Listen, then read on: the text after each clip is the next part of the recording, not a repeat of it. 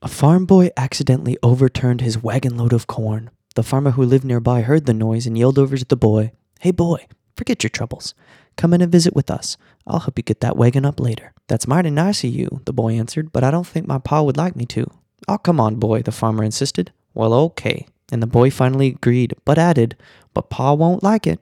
After a hearty dinner, the boy thanked the host. Well, I feel a lot better now, but I know my pa is going to be real upset. We should get that wagon up now. Don't be foolish, the neighbor said with a smile.